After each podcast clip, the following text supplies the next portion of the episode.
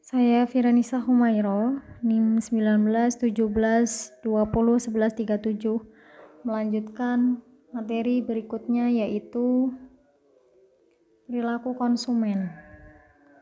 Menurut CF Angel, pengertian perilaku konsumen adalah kegiatan-kegiatan individu yang secara langsung terlibat dalam mendapatkan dan mempergunakan barang-barang dan jasa, termasuk di dalamnya proses pengambilan keputusan, persiapan, dan penentuan kegiatan-kegiatan tersebut. Perilaku konsumen akan termotivasi oleh kebutuhan, sementara motivasi memberikan tenaga atau dorongan untuk menggerakkan seseorang agar berperilaku tertentu. Minat berbelanja termasuk suatu perilaku konsumen. Promosi yang intens akan membangkitkan keinginan konsumen untuk tertarik membeli suatu produk. Dan tempat yang strategis akan membuat konsumen ingin berbelanja di tempat tersebut. 1. Etika perilaku konsumen dalam Islam. Setiap orang mukmin berusaha mencari kenikmatan dengan cara mematuhi perintah Allah dan memuaskan diri sendiri dengan barang-barang dan anugerah yang diciptakan Allah untuk umat manusia demi kemaslahatan umat.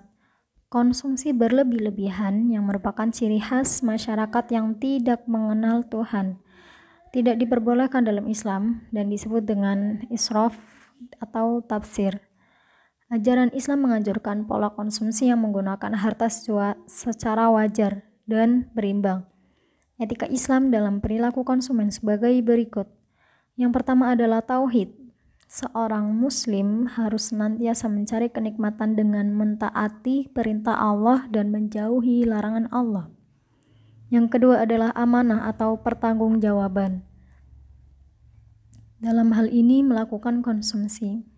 Manusia dapat berkehendak bebas, tetapi akan mempertanggungjawabkan atas kehendak bebasnya tersebut. Yang ketiga adalah halal. Dalam ajaran agama Islam, barang-barang yang dapat dikonsumsi hanyalah barang-barang yang menunjukkan nilai-nilai kebaikan, kesucian, keindahan, serta akan menimbulkan kebaikan untuk umat. Sebaliknya, benda-benda yang buruk, tidak suci atau najis, tidak bernilai, tidak dapat digunakan, dan juga tidak dapat dianggap sebagai barang-barang konsumsi dan dalam Islam serta dapat menimbulkan keburukan apabila dikonsumsi. Yang keempat adalah free will atau kehendak bebas. Manusia diberi kebebasan untuk memanfaatkan sebaik-baiknya apa yang ada di bumi. Dalam agama Islam, kegiatan konsumsi dilakukan dalam rangka ibadah kepada Allah Manusia diberi kebebasan untuk mengambil keuntungan dan memanfaatkan. Ya, se memanfaatkannya sebanyak-banyaknya sesuai dengan kemampuannya atas segala karunia dan barang-barang ciptaan Allah. Atas segala kebebasan yang Allah berikan, bukan berarti manusia terlepas dari kode dan kodar, yang merupakan hukum sebab dan akibat yang didasarkan pada pengetahuan dan kehendak Allah. Yang kelima adalah sederhana.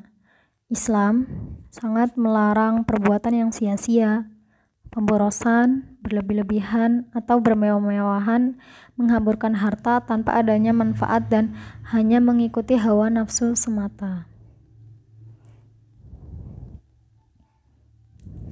Kemudian berikutnya adalah analisis keseimbangan dan elastisitas.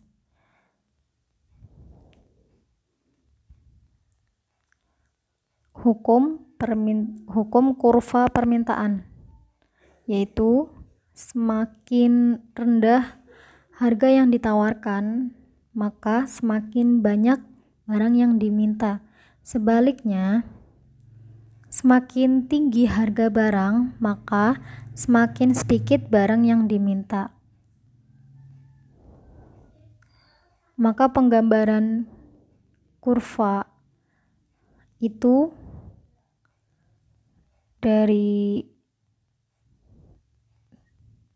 dari titik bawah tarik ke titik atas yaitu menggambarkan harga atau P.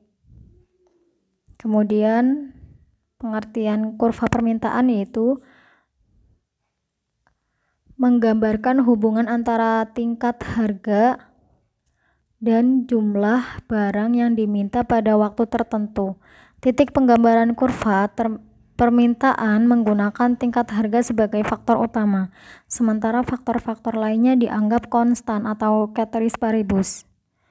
Kurva permintaan memiliki fungsi.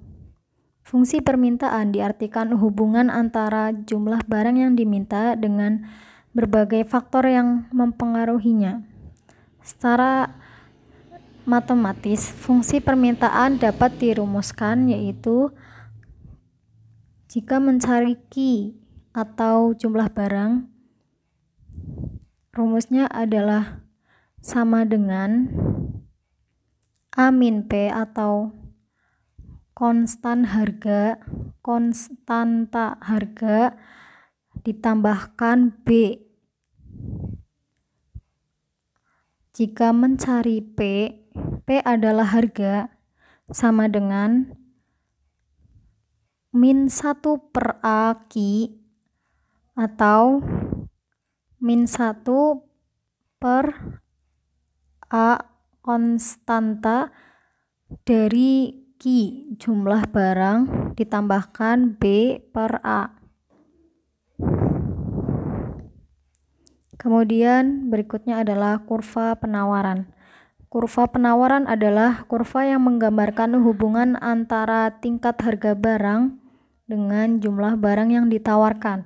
Kurva permintaan berlereng yang positif adalah slope, yaitu garis penawaran yang naik dari kiri ke bawah kanan atas adalah supply. Kurva penawaran itu memiliki hukum atau hukum kurva penawaran adalah semakin tinggi barang semakin tinggi harga barang yang ditawarkan oleh produsen maka semakin banyak pula barang yang ditawarkan oleh produsen. Sebaliknya jika semakin rendah harga barang yang ditawarkan maka semakin sedikit barang yang diproduksi. Kemudian fungsi penawaran menunjukkan hubungan antara harga dan jumlah barang atau jasa yang ditawarkan. Rumus fungsi penawaran yaitu Q adalah jumlah barang sama dengan AP konstanta harga barang min B Rumus tersebut diperoleh dari hubungan antar harga dan kuantitas yang berawal dari P harga dikurangi P1 atau harga mula-mula per P2 harga setelah menuruni kenaikan atau penurunan dikurangi P1 harga mula-mula sama dengan Q atau jumlah barang dikurangi Q1 atau jumlah barang mula-mula per Q2 atau jumlah barang setelah mengalami kenaikan dikurangi Q1 atau jumlah barang mula-mula. Kemudian berikutnya adalah harga keseimbangan dan elastisitas. Yang pertama adalah harga keseimbangan. Harga keseimbangan itu terbentuk saat jumlah barang yang diminta sama dengan jumlah barang yang ditawarkan pada tingkat harga dan waktu tertentu. Secara, secara grafis, harga keseimbangan atau equi, equilibrium atau simbolnya adalah E tampak pada titik potong antara kurva permintaan yaitu demand dan kurva penawaran atau supply. Kemudian yang kedua adalah elastisitas.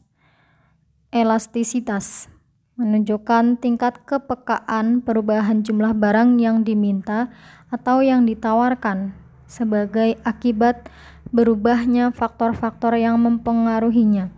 Pengukuran elastisitas dilakukan dengan perbandingan persentase terhadap perubahan jumlah barang yang diminta atau ditawarkan dalam persentase perubahan faktor-faktor pengaruhnya. Yaitu yang pertama adalah elastisitas permintaan. Elastisitas permintaan merupakan perbandingan persentase perubahan jumlah barang yang diminta atau perubahan harga dengan persentase perubahan barang harga barang. Elastisitas permintaan berkaitan dengan tingkat kepekaan jumlah barang yang diminta terhadap perubahan harga barang. Elastisitas permintaan dapat dinyatakan dengan koefisien elastisitas permintaan dengan rumusannya adalah ketika mencari elastisitas permintaan disama dengan persentase perubahan jumlah barang yang diminta per persentase perubahan harga atau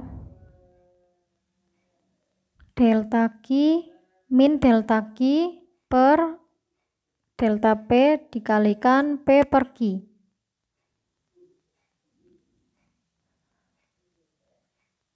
Kemudian berikutnya adalah elastisitas penawaran.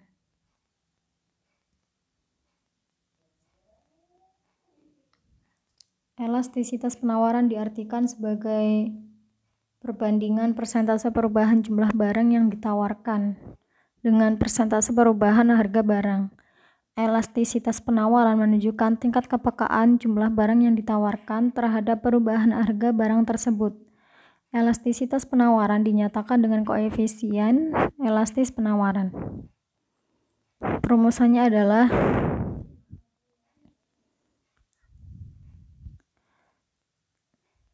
koefisien elastisitas penawaran sama dengan persentase jumlah barang yang ditawarkan per persentase perubahan harga atau min delta Q per delta P dikalikan P per Q.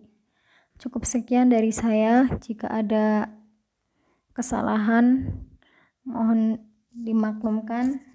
Wabillahi taufiq wal hidayah. Wassalamualaikum warahmatullahi wabarakatuh.